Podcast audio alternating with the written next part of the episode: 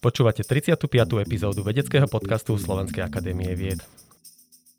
Dnes k nám do štúdia prijal pozvanie doktor Karol Frolích, Centra pre využitie pokročilých materiálov Slovenskej akadémie vied CMA, kde pôsobí ako výskumný riaditeľ. Zaoberá sa predovšetkým výskumom funkcionalizovaných tenkých vrstiev a pokročilých štruktúr pre elektronické aplikácie, pričom je autorom okolo 180 vedeckých publikácií, je hlavným riešiteľom mnohých aj medzinárodných vedeckých projektov a je jedným zo zakladateľov CMI. Jednou z hlavných výskumných tém CMA je výskum a vývoj batérií, pričom CMA je súčasťou Národného batériového centra. Je členom Slovenského ochranárskeho snemu. V ochranárskom hnutí je aktívny už od roku 1975. Moje meno je Peter Boháč a budem vás dnešným podcastom sprevádzať. Karol, vítaj u nás v štúdiu. Dobrý deň, prajem. Ty si jedným zo zakladateľov a momentálne pôsobíš ako výskumný riaditeľ Centra pre využitia pokročilých materiálov Slovenskej akadémie vied, v skratke CMEA. Toto centrum vzniklo v roku 2017.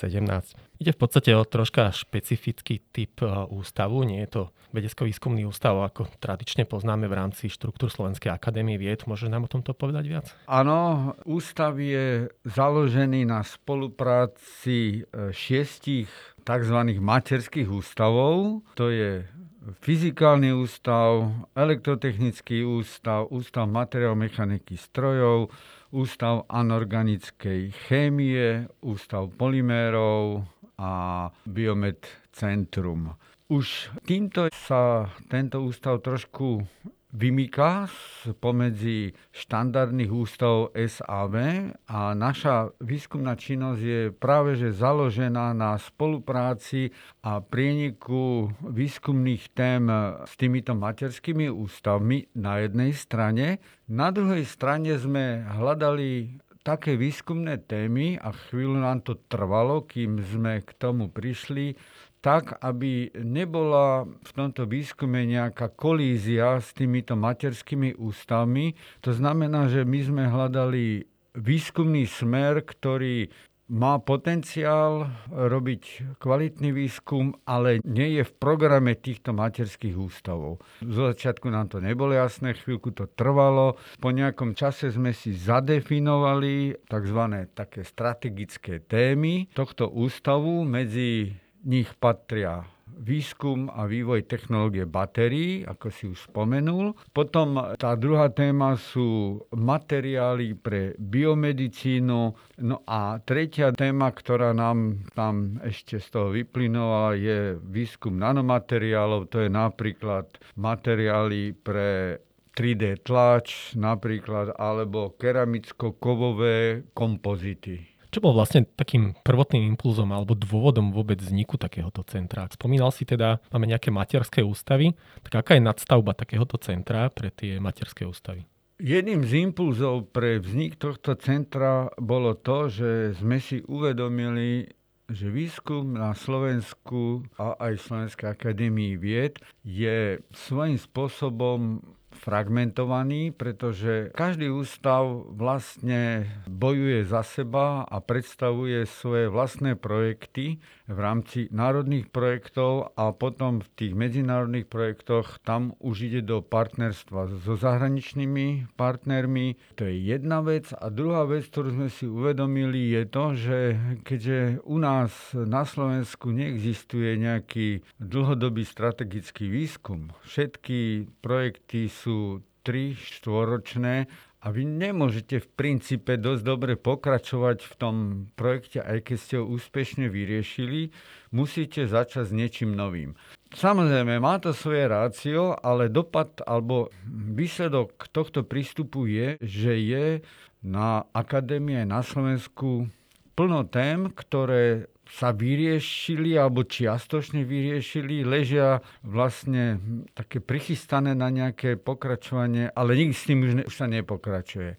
No a toto my sme napríklad chceli zmeniť a sme sa hneď od začiatku sa pokúšame orientovať aj na aplikačnú sféru. Centrum si od svojho počiatku dáva za cieľ zaradiť sa medzi špičkové, možno nielen európske, ale aj e, svetové vedecké pracoviská.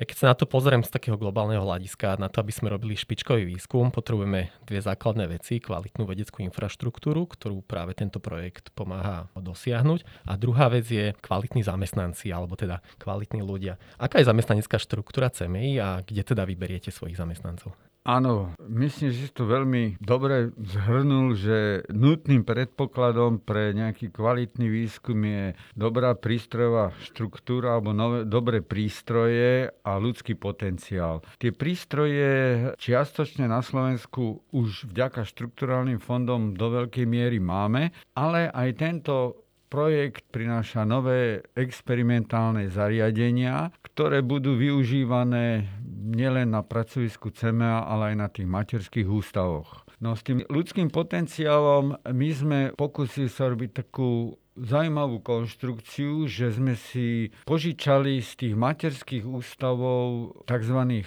kľúčových výskumníkov, to už sú skúsení výskumníci slovenskí, ktorí tu fungujú. A okolo nich sme sa pokúsili vytvoriť skupiny, ktoré sú do veľkej miery tvorené pracovníkmi zo zahraničia.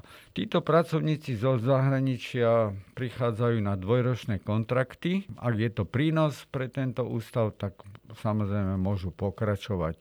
Takže len tak námatkovo môžem spomenúť, že, že máme zahraničných eh, výskumných pracovníkov z Ukrajiny, z Indii, Iránu, Pakistanu, ale napríklad aj z Talianska, máme aj z Ruska, z Egyptu a tak ďalej. Jedným zo základných výskumných zameraní, ako si spomenul, je výskum batérií. Ja keď sa spýtam troška tak nadnesene ako laik, tak eh, batérie boli objavené už okolo roku 1800, dá sa povedať, kedy Alexandro Volta predstavil prvý galvanický článok na báze zinku a medi.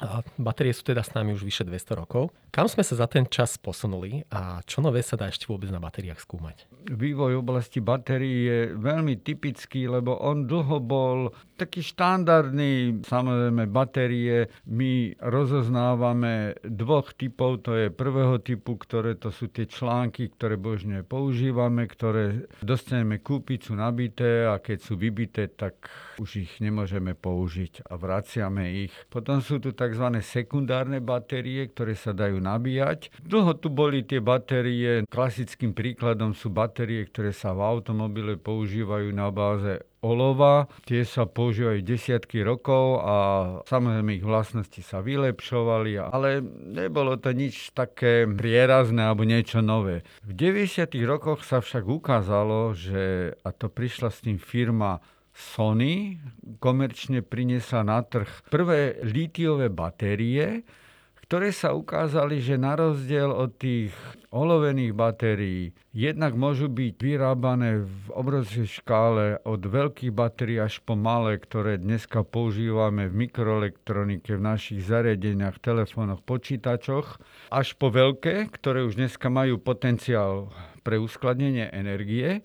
Na tie 90. roky to bol taký prelom v využití batérií a odtedy sa myslím datuje taká nová vlna, ktorá je posilňaná tým, že samozrejme tým problémom energetickým naša spoločnosť e, využíva energiu do veľkej miery. Veľkým problémom je, že ju nevieme uskladniť. Batérie sú jedným z dôležitých možností uskladnenia energie a dneska sa na tom výrazne pracuje aj vďaka tomu, že nastal ten rozvoj v tých 90. rokoch. Prvá litiová batéria bola zostrojená v roku 1985 a v roku 2019 bola za jej objav udelená Nobelová cena. Ako veľmi sa líši tá prvá litioniová batéria od tých, čo sa používajú doteraz? Tak e, samozrejme, že je tam veľký rozdiel. To je proste ten prvý výrobok, alebo to prvé prerazenie je typický výskumný produkt, ktorý nemá tie atribúty, aby mohol slúžiť alebo byť prevzatý do výroby, on len ukazuje, že je tu obrovský potenciál. Dneska tomuto hovoríme nejaké úroveň TRL, Technology Readiness Level a tie prvé takéto objavy, za ktoré sa udelujú Nobelové ceny, sú v hodnote TRL 1, 2, to je len nápad, ktorý sa dokázal zrealizovať. Do úrovne TRL 4 je to laboratórium overené, no a potom sa už ide ďalej na tie využitie až v priemysle, až TRL 9 je potom už výroba. To, čo už dneska vidíme, Batérie sa dneska vo veľkom vyrábajú, sú na to špeciálne produkčné fabriky, ktoré sa volajú gigafactory. Budujú sa v celej Európe. U nás sa uvažujú, že budú takéto produkčné jednotky a dôsledkom bude, že tá batéria sa bude čoraz viac v bežnom živote používať.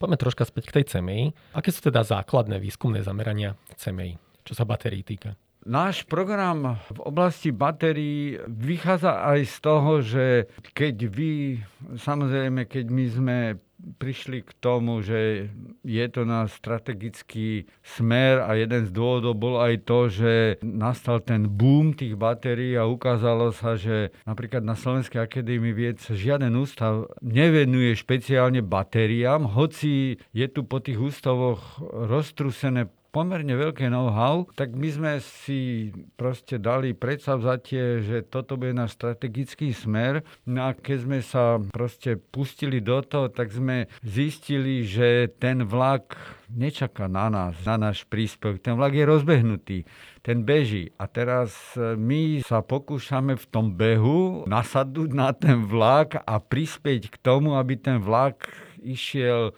nejakým rozumným smerom a rýchlejšie. No tak poviem také oblasti, kde si myslím, že by sme vedeli a kde sa snažíme prispieť je v oblasti litium-ionových batérií by sme chceli a robíme na tom, aby sme prispeli k zlepšeniu výkonnosti batérií a to spôsobom modifikácie povrchov elektród. Myslím si, že je to veľmi zaujímavá možnosť. My na to používame technológie, ktoré ja osobne poznám z mikroelektroniky, v ktorej som dlhé roky pracoval. Je to nanášanie po atomárnych vrstvách, ktoré umožňuje rast ultratenkých vrstiev, dokonca aj na materiáloch, ako sú elektródy pre batérie, ktoré sú veľmi neštandardné, pretože sú porovité materiály a tam nie je jednoduché naraz nejakú vrstvu. Myslím si, že sa na to celkom dobre darí a posledné výsledky ukazujú, že už prítomnosť e,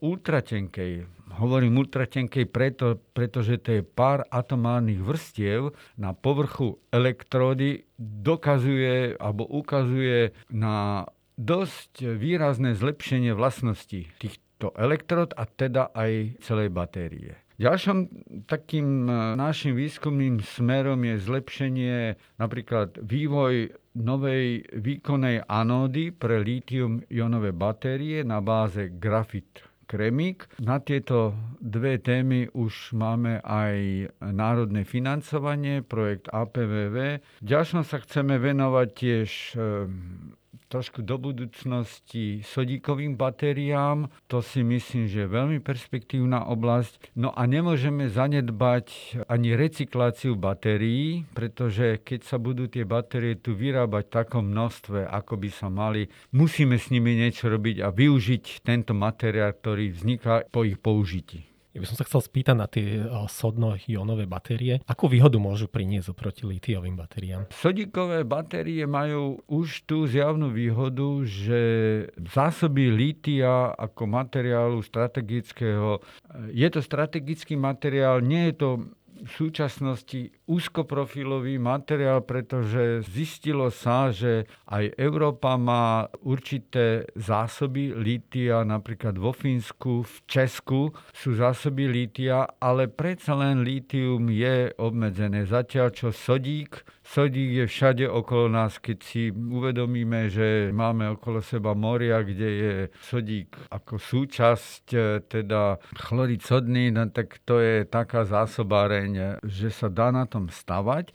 No a cieľom tohto výskumu je dotiahnuť tieto sodíkové batérie niekde do blízkosti výkonnosti týchto lítiových batérií, pretože tie lítiové batérie sú dneska, tak by som povedal, skoro nedostižné a dominujú vlastne pre všetky využitia aj na trhu, aj komerčne sa výrazne uplatnili, tak cieľom je zistiť, že či tieto sodíkové batérie budú schopné nahradiť tieto litiové batérie. Mňa zaujalo, že jedným z tém, ktorých sa venujete, je aj výskum tzv. batérií HL vzduch, alebo teda hliník ano. vzduch. Je to v podstate pomerne zaujímavý koncept batérií. Čím sú tieto batérie výnimočné?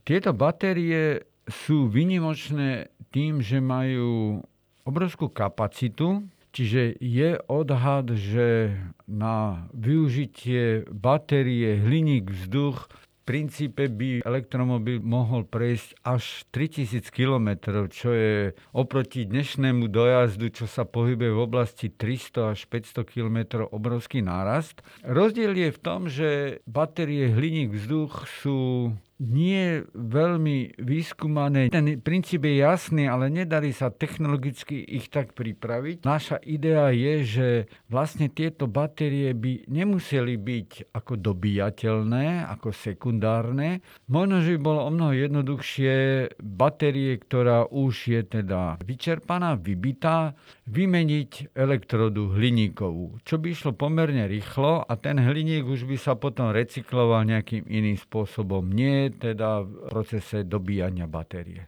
No, v podstate tým, že ide o primárnu batériu a vzhľadom na budúcnosť dnes sa veľmi dbá na udržateľnosť materiálov a technológií alebo snahu presadiť cirkulárnu ekonomiku. Má takáto batéria budúcnosť?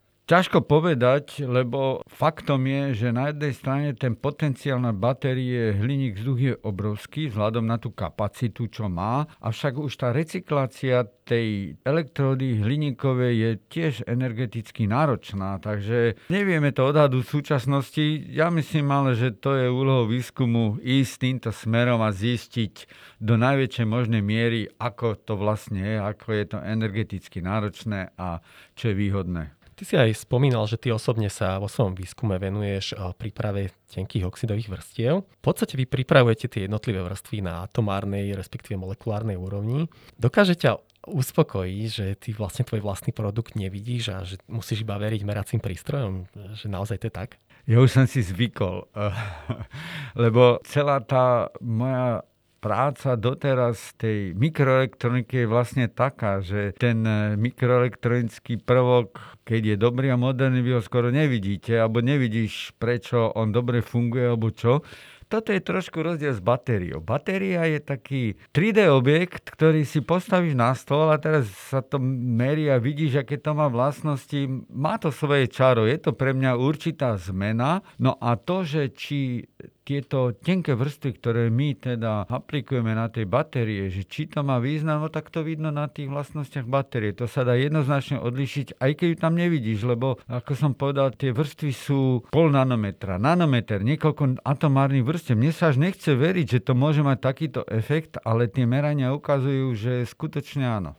Ako si už spomínal, tak výskum batérií je v podstate taký rozbehnutý vlák. Je to v podstate v súčasnosti absolútne hot topic svetového materiálneho výskumu. Je slovenský výskum v tejto oblasti konkurencieschopný? To je otázka, ktorú ja neviem zodpovedať jednoznačne. Samozrejme, že našou snahou je ukázať, že áno, že je konkurencieschopný, lenže tá konkurencieschopnosť nezáleží na snahe, na to musia byť aj iné faktory, ktoré to ukazujú. No tak, aby sme ukázali, že sme konkurencieschopní, poprvé je potrebné mať nejaké dobré zázemie doma na Slovensku.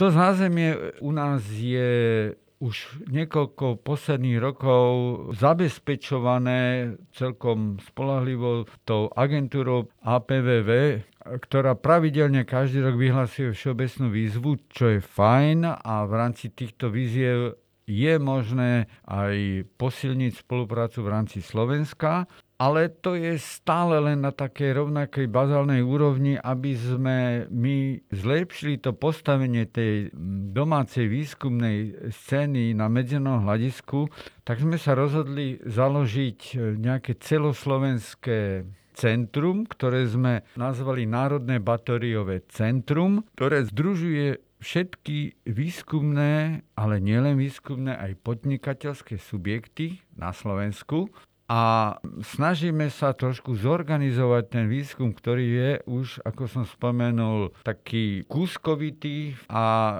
nie je moc cieľene vedený. Toto Národné batériové centrum vzniklo asi pred dvomi rokmi a jeho základ je, že sa spojila Slovenská akadémia vied so štyrmi univerzitami, to je univerzitou Pavla Jozefa Šafarika v Košiciach, Technickou univerzitou v Košiciach, univerzitou Žilina a Slovenskou technickou univerzitou v Bratislave. To sú univerzity, ktoré robia ten výskum v oblasti batérií, majú čo pridať tejto hodnote. Každý robí trošku možno v inom smere, to nevadí, lebo ten výskum batérií je veľmi komplexný a na základe toho, čo sme na prvom stretnutí v roku 2019 zistili, sme dali dokopy to Národné batériové centrum, ktoré zabezpečuje také tri oblasti. To je výskum materiálov pre batériové cely, pre batérie. Potom je tam management e, batériových systémov, čo je obrovská téma dôležitá. A tretí výskumný smer alebo pracovný balík je recyklácia. Mimo tohto sú tam ešte dve horizontálne aktivity, to je výchova nových mladých vedeckých pracovníkov, čo hlavne v spolupráci s univerzitami. No a potom je transfer poznatkov smerom k tej aplikačnej sfére. Čiže v podstate ide o takú skupinu, ktorá zastrešuje všetko naozaj od výchovy, základného výskumu až po tú aplikáciu. Áno. Batérií. My už ideový koncept Národného batériového centra máme. Teraz hľadáme a čakáme na možnosť, aby toto Národné batériové centrum bolo podporené, aby mohlo začať e, fungovať nielen z takých svojich vlastných zdrojov, ale aby dostal nejakú centrálnu podporu. Vývoj batérií a ich uplatnenie a predovšetkým prechod na elektromobilitu zo sebou prinášajú určité kontroverzie. Jednou z nich je napríklad, že keby sme teraz vymenili všetky autá za elektroautá, tak momentálne by sme nevedeli pokryť elektrickú spotrebu týchto aut a museli by sme ju zvýšiť. Ďalšia z tém je, že výroba a následná likvidácia batérií má veľmi významné environmentálne dopady. Ďalším problémom je, že zdroje chemických zlúčenín, toho si sa už dotkol, používaných pri výrobe batérií sa do veľkej miery nachádzajú predovšetkým v krajinách ako Rusko, Čína, Indonézia a podobne. A to troška teda komplikuje situáciu, predovšetkým súčasnej geopolitickej situácii. Sú batéria a elektromobilita naozaj budúcnosť, možno aj po tej stránke, že či by Slovensko alebo Európska únia, dajme tomu, vedela byť sebestačná v produkcii a využívaní batérií? Tak toto je samozrejme veľká otázka. Ja pokiaľ viem, tak e, stratégiou Európskej komisie je teda využitie batérií, poprvé v elektromobilite, to je jedna z takých možností. A druhá je pre nejaké stacionárne úložiska energie, ktoré by pomohli potom rozložiť využívanie energie. No, či má Európa na to možnosti, čo sa týka hlavne tých surovín. Toto je problém, ktorý samozrejme ale súvisí s výskumom. Ako som už spomenul, tak e, napríklad to lítium nie je také tragické. To si myslím, že do určitej miery by si mohla Európa sama vystačiť. Čo je kritické, sa ukazuje pre väčšie, veľkoplošnejšie nasadenie batérií je využitie grafitu, to sa využíva ako anóda. No tak prírodný grafit sa ťaží mimo Európy, nie je dostupný. No a veľkým problémom je použitie niektorých prechodových prvkov ako kobalt. No kobalt je typický prvok, ktorý zatiaľ je dôležitý pre tie výkonové batérie a ten sa ťaží ako surovina úplne mimo Európy. To je taký príklad, že on sa ťaží v Afrike, v Kongu a je to za takých nedobrých okolností a s týmto sa aj ten výskum borí a hľadajú sa zdroje tak, aby sa používali materiály, ktoré nebudú takéto delikátne, ako je napríklad kobalt. Práve je tam recyklácia batérií taká možná cesta pre budúcnosť? Určite áno a to aj Európska komisia veľmi zdôrazňuje. Je to v podstate už súčasťou skoro každého projektu, ktorá sa podáva na Európsku komisiu, musí byť spomenutá recyklácia. Nehovorím, že každý projekt musí vyvíjať recykláciu, ale musí to byť nejak spomenuté. No a dneska nie je podľa mňa úplne jasné, ako je to možné realizovať. V podstate, pokiaľ viem, sú dva také hlavné smery. Jeden smer spočíva v tom, že tie batérie sa oslobodia, proste sa separujú od nejakých častí ako polymérov a takých sprievodných. Zostanú tam tie prvky sa potom spekajú a takým spôsobom, že zostane nejaké spečené kovy a nejaká struska. Väčšinou v tej struske sa nachádza lítium a tie spečené kovy obsahujú to, čo je použité v tých materiáloch, hlavne v tých katódach.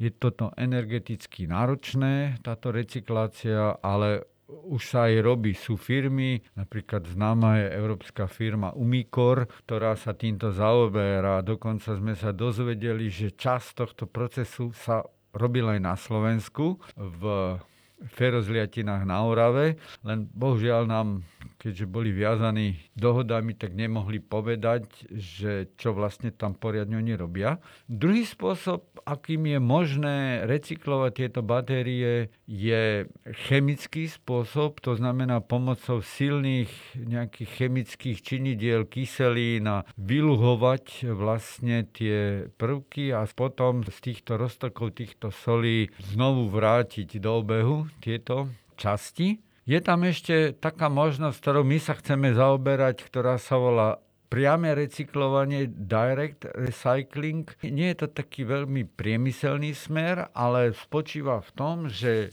sa rozoberú tie batérie, ale nie až na úroveň, že by sa nejak e, tie elektródy zmiešali a, a spekali alebo čo, ale priamo je pokus zregenerovať tie elektródy v takom stave, aké sú, dá sa to do veľkej miery a potom sa vráti vlastne tieto celkové elektródy sa znovu z nich urobia batérie. No a posledná taká popoluška v tomto recyklovaní je po anglicky bioleaching, to je biologické vyluhovanie, by som to preložil a ten spočíva, tento spôsob v tom, že sú určité baktérie, ktoré sú schopné extrahovať tieto kovy z nejakého substrátu a dá sa to využiť, to, čo extrahujú. Ukazuje sa, že teda sú to schopné baktérie robiť, ale sú aj určité huby, ktoré toto robia. Na podiv sme zistili, že opäť je taká situácia, že aj na akadémii vlastne existuje nejaká expertíza v tomto ohľade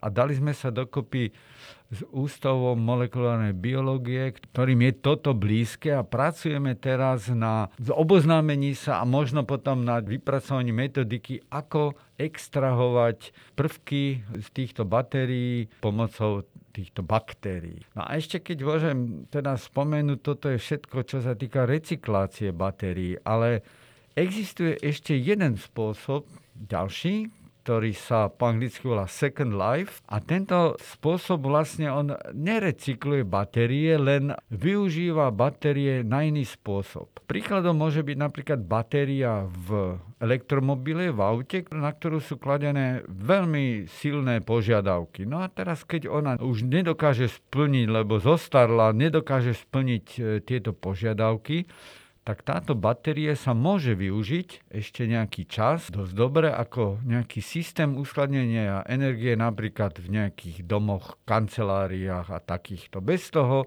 aby vlastne bola tá batéria zničená a zrecyklovaná. Rubrika Buď alebo. Benzínové auto alebo elektromobil? Musím to komentovať, lebo ja sám mám benzínové auto, hoci, hoci by som chcel mať elektrické, ale nemám ho kde nabíjať. Ľudová architektúra alebo moderná výstavba? Tak e, opäť podľa mňa neexistuje alebo, alebo ľudová architektúra je niečo, čo sme tu zdedili a čo je naše bohatstvo ale zrejme nie je úplne zlučiteľná alebo úplne v celom rozsahu zlučiteľná s moderným spôsobom života, takže musí existovať aj moderná architektúra. Liptov alebo Podunajská nížina? obidve. Neviem sa rozhodnúť, každé má svoje. Hory sú na Liptove, Tatry sú krásne, ale Podunajská nížina Dunaj, to je jeden obrovský živel, ktorý stojí za to, ako poznať. Horolezectvo alebo turistika? Ja som odjak živa koketoval s horolezectvom, nikdy som sa poriadne k tomu nedostal. Takže som zostal na tej turistike, to robím rád, mám prechodené pravdepodobne už celé Slovensko a rád, rád sa pozriem aj do tých hm, teda svetových masívoch Alpy. Dvakrát sa im podarilo dostať do Himalají, takže užil som si aj, aj tieto horstva. Ja som sa na Liptov a ľudovú architektúru e, nepýtal náhodou. Viem o tebe, že si aktívnym členom Slovenského ochranárskeho snemu a dokonca zo začiatku si tam pôsobil ako člen sekcie pre ochranu ľudovej architektúry. Ako sa k ochrane prírody a špeciálne k ľudovej architektúre dostal odborník vedec elektrotechnik? Tak tá história samozrejme vychádza už z mojich čas, keď som bol na vysokej škole, keď som bol mladý a mal som viac sily, entuziasmu a viac času.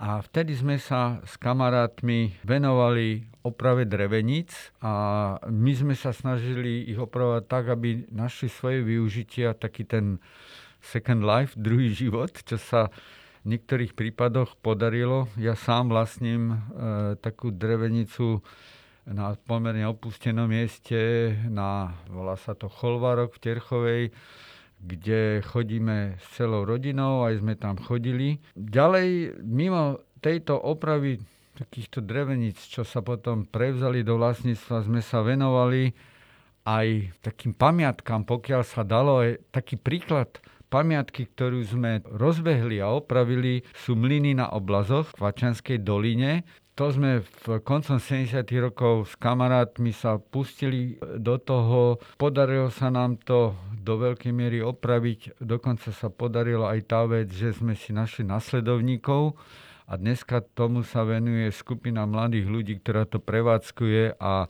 je ten stav, že sa to stalo turistickou atrakciou na Liptove.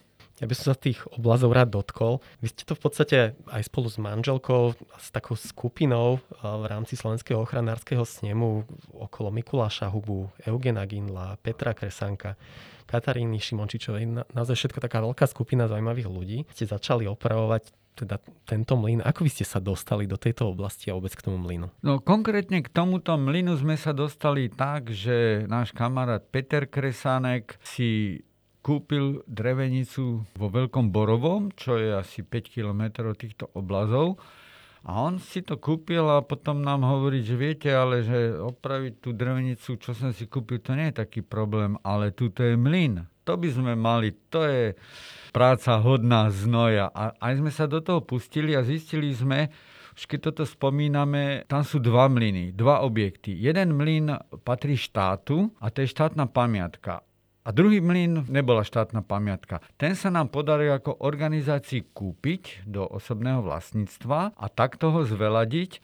A ten, čo je štátna pamiatka, my sme na začiatku opravili, ale nebolo to jednoduché sa s ochranármi dohodnúť a on ten mlyn stále chátra. Proste toto je negatívna strana štátnych pamiatok do veľkej miery. Nechcem nejak teda obžalovať štát, ale štát zjavne nemá veľa času a prostriedkov na opravu tohto a je aj viazaný všetkými predpismi, takže nejde to jednoducho, ale mlyn stále stojí a proste je udržovaný v nejakej miere aj ten horn, tzv. horný mlyn. Ja sám som z Liptova, do Kvačianskej doliny chodím veľmi rád, naozaj tú oblasť e, veľmi obľúbujem. Ja, ja si teraz momentálne neviem predstaviť, v akom stave bol ten mlyn predtým, lebo teraz naozaj vyzerá ako stále funkčný mlyn, veľmi pekné to tam je. V akom stave to bolo, keď ste to prevzali? Dolný mlyn, on bol trošku v takom stave zániku, ktorý ešte dovršili nejakí filmári, ktorí tam filmovali a a nehali ho pomerne zúboženom stave. Vlastne ten dolný mlyn sa skladá z nejakej izby a potom technologických budov. A tam je kombinácie to, že to je píla a je to aj mlyn. A celé tieto technologické zariadenia boli spustnuté v zlom stave, samozrejme to nechodilo a tak. My sme dali dokopy, opravili samotné tie budovy aj tej technologickej časti. To sa dalo podľa mňa pomerne ľahko. No, tú, už samotnú tú technológiu už bolo o mnoho ťažšie e, opraviť, ale aj to sa podarilo, to už preberali, ako som spomínal, naši následovníci. Určite musím spomenúť nášho kamaráta Martina Petraša, zvaného Pedro, ktorý tam strávil roky svojho života a on je taký motor opravy tej technológie. Takže dneska je stav taký, že to mlynské koleso sa krúti, čo vzbudzuje obdiv všetkých turistov, čo sú okolo a tá píla je funkčná, aj sa občas využíva, ak je treba. Je v podstate o pomerne odlahlú oblasť. Akým spôsobom vy ste tam fungovali? Ste tam chodili nejaké brigády a spávali ste tam, alebo ste denne dochádzali? My sme tam chodevali na také niekoľko denné brigády, spali sme, kde sa dalo, aj v Seníku, aj v tej budove. Mali sme zázemie na tom veľkom borovom u toho Betra Kresánka. Postupne, keď sme to opravili, sme si uvedomili, že ľudská prítomnosť je tam veľmi dôležitá, tak sme tam zaviedli tzv. strážne služby. Zo začiatku to boli chlapci, čo nešli na vojnu a slúžili tam, si odslúžili vojnu. Mali sme tam aj takú raritu, že ako strážna služba tam boli dvaja Francúzi mladí, ktorí sa neskôršie vzali, dneska sú vo Francúzsku. My sme ich poznali e, už tu v Bratislave. Ona sa naučila napríklad celkom pekne po slovensky a dodneska funguje ako prekladateľka zo slovenčiny do francúzštiny. No a teraz sa tam vždycky striedajú, najmä tí mladí v lete, je tam nejaká veľká brigada a sú tam ľudia, ktorí sa tam striedajú celoročne, je tam služba. A vraciaš sa tam doteraz? Vraciam sa tam z času na čas. Trošku ma odstrašuje to, že sa z toho stala turistická atrakcia, čo sme pôvodne chceli. Nič proti tomu, ale je tam cez leto strašne veľa ľudí. Je. v akých iných lokalitách ste ešte pôsobili? Taká veľmi pekná lokalita je dedina Podšíp, čo je nad Kralovanmi. Je to osada, ktorá je celá drevená z Kralovian, je to asi tak 3 čtvrte hodinu peši alebo so stankovia sa dá prísť, veľmi odporúčam, v krásnom prostredí, je to taká unikátna vec. Mali sme potom v Osturne a opravovali tam nejaké objekty, my sme vtedy za toho socializmu to robili tak, že sme sa veľmi nepýtali alebo nepožadovali za to nejakú finančnú odmenu a keď niečo bolo, sme nevedeli majiteľa, tak nás to netrápilo, tak sme to opravili, tak sme napríklad e, vo Veľkej Fatre opravovali nejaké seníky, kde by sa dalo potom prenocovať, alebo sme sa dohodli s tým majiteľom, že, že to teda opravíme. Častokrát na nás tak podozrením pozerali, ale skúsenosti nakoniec boli veľmi dobré. O, okrem opravovania dreveníc, akorát vypneš, ako oddychuješ? Tak rád športujem, rád chodím na prechádzky a túry, v zime rád chodím na bežky, Máš nejaké obľúbené lokality, napríklad na turistiku? Rád mám Malé Karpaty, čo sú pri Bratislave, lebo je to blízko, ale tak celé Slovensko, Javorníky, Kisucká vrchovina, keď sa dostaneme na východ, čo už je dosť ďaleko, aj tam je to veľmi pekné.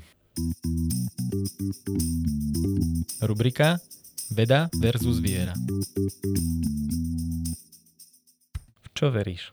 Toto je vážna otázka čo veriť. Tak ja som vyrastol v ateistickej rodine, takže nie som veriaci, hoci mám veľa kamarátov veriacich a verím, že pre nich je to dôležitá oblasť. Ja, ak to môžem povedať tak skrátke, ja verím v zdravý rozum a snažím sa veriť aj v kritické myslenie, čo je v dnešných dobách podľa mňa úžasne dôležité. Aká bola tvoja cesta k povolaniu vedca? Ja som sa k povolaniu vedca dostal obrovskou náhodou, lebo ja som skončil štúdium na vysokej škole. Vtedy, vieš, teda za socializmu nebolo jasné, kde... Takže ja keď som skončil štúdium, ja som prišiel na akadémiu, zaklepal som na dvere elektrotechnického ústavu, či by som tam nemohol robiť. Oni povedali, že áno, a tak som tam zostal a som tam dodnes. Takže to je také jednoduché. Ale som spokojný, netvrdím, jak mne sa profesia výskumníka veľmi páči najmä som si to užíval po 89. roku. Do toho 89. sme boli všetci tak trošku v takom väzení a každý hľadal nejaké iné spôsoby, ako, ako trošku z toho uniknúť. Potom 89. sa nám otvoril svet a ja som si tých 90. rokov aj na začiatku tohto storočia užíval partnerstvo s rôznymi laboratóriami v celej Európe a robilo mi to veľkú radosť. Aj z tohto dôvodu sme mali spolu veľa spoločných výskumných zájmov, aj projektov. Toto bolo veľmi dobré obdobie a pre každého mladého, čo má len trošku záujem robiť výskum, odporúčam, pretože človek sa pohybuje v spoločnosti vzdelaných ľudí, príjemných ľudí a, a stojí to za to. Ty si vedecky pôsobil aj v zahraničí teda, predovšetkým vo Francúzsku a to v mestách Bordeaux a Grenoble. A zaujímavé teda, jedno je mesto na absolútnej rovine a druhé miesto pod Alpami, takmer pod Mont Blancom. A kde sa ty lepšie cítiš? Do toho Bordo som sa dostal trošku tou náhodou, lebo ja som robil výskum súpravodičov a to bola vtedy e, taká vychytená téma, na ktorú oni zobrali pracovníka z cudziny.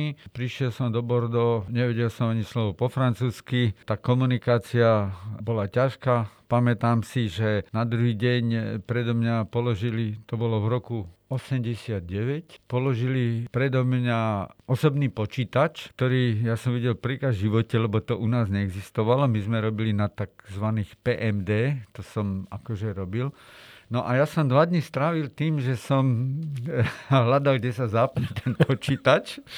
Potom som na to prišiel, som sa spriateľil, som zistil, že to dalo veľké možnosti, som to veľmi používal. Ale to boli ešte časy, keď neexistoval internet, keď skutočne počítač bola zácnosť. Keď som sa vrátil v 90. roku na Slovensko, tak sme ešte takéto osobné počítače ešte nemali, až neskôršie sa to začalo využívať. No dneska si bez toho nevieme predstaviť svoj profesionálny život, ale ani súkromný život. Ty sa vedecky venuješ tzv. hot topics. Spomínal si v minulosti teda súpravodiče, v dnešnej dobe to sú batérie a tenké vrstvy. V týchto témach je obrovská medzinárodná konkurencia. Naozaj veľmi náročné sa presadiť, tebe sa to veľmi dobre darí.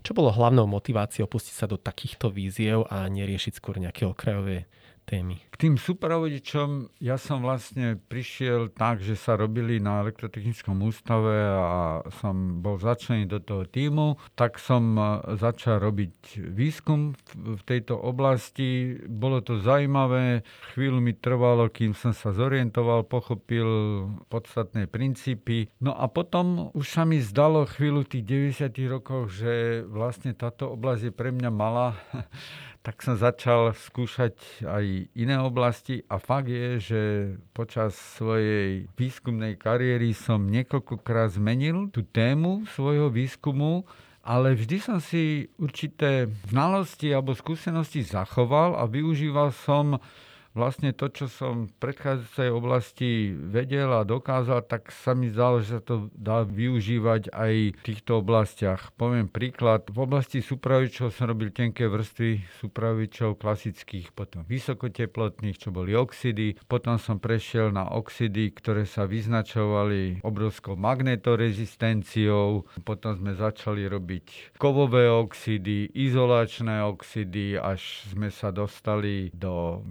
som sa oxidom, ktoré sú polovodivé, ale majú vlastnosti ako kovové, sú priehľadné a majú vysokú vodivosť, až ako som spomínal, tenkým vrstvám, ktoré sa dajú použiť v týchto batériách.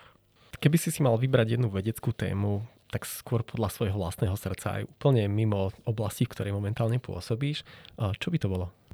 Mne celkom sedí ten, by som povedal, výskum v oblasti tuhých látok. Sú to exaktné vedy, kde do veľkej miery sa využíva fyzika, chémia, to mi vyhovuje. Čiže možno by som veľmi nemenil. A máš nejaký svoj vedecký svetý grál, ktorý by si chcel dosiahnuť?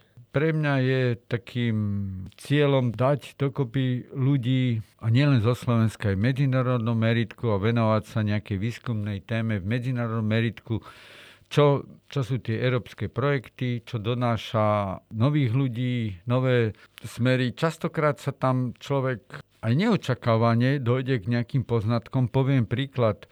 môj doktorant Ivan Kundrata ešte pred ukončením svojho doktorantského štúdia prestúpil do novej startupovej firmy v Dánsku a začali vyvíjať 3D tlač na základe metódy nanášania po atomárnych vrstvách. Čo je niečo nové, nie je úplne jasné, aké to má vlastne možnosti a prednosti, to oni musia ešte dokázať, ale fakt je, že sme už spolu absolvovali jeden európsky projekt, kde bola táto firma, náš ústav a myslím, že je úspešne blízko ukončenia a z tej spolupráci každá strana má radosť a je pravdepodobné, že aj v budúcnosti budeme takto fungovať. Teraz žijeme doby, kedy globálnu pandémiu, ktorá ešte poriadne ani neskončila, strieda nešťastie v podobe invázie Ruskej federácie na Ukrajinu. Ja ťa vnímam ako takého veľmi optimistického človeka, ktorý namiesto problémov vždy hľadá riešenia. Čo je tvoj recept na takýto optimizmus a entuziasmus?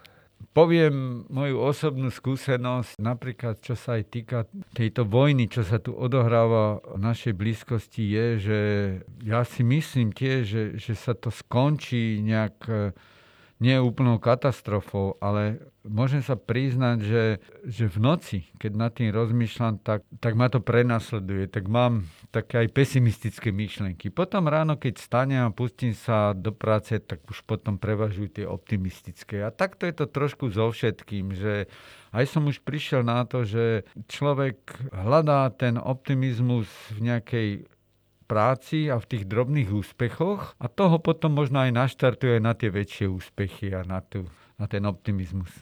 Na záver, máš pre našich poslucháčov tip na nejakú dobrú knihu alebo film? Tých kníh aj filmov je hrozne veľa. Ťažko sa mi povie jeden príklad. Ak môžem, ja by som povedal niekoľko. Nech sa páči. Veľa kníh som čítal od Štefana Cvajga a pre mňa taká úplná, jak by som povedal v úvodzovkách, Biblia je jeho knižka, ktorá sa volá Sviedomí proti násilí. A je to, opakovane som to čítal. Nedal, nedávno som napríklad čítal knižku od uh, mladej tatarskej autorky Guzel Jachina a volá sa Zulejka otvára oči. Veľmi odporúčam. Je to román e, z obdobia Sovietskeho zväzu, 30. rokoch. Je to drsný román, ale znovu z toho románu vychádza optimizmus.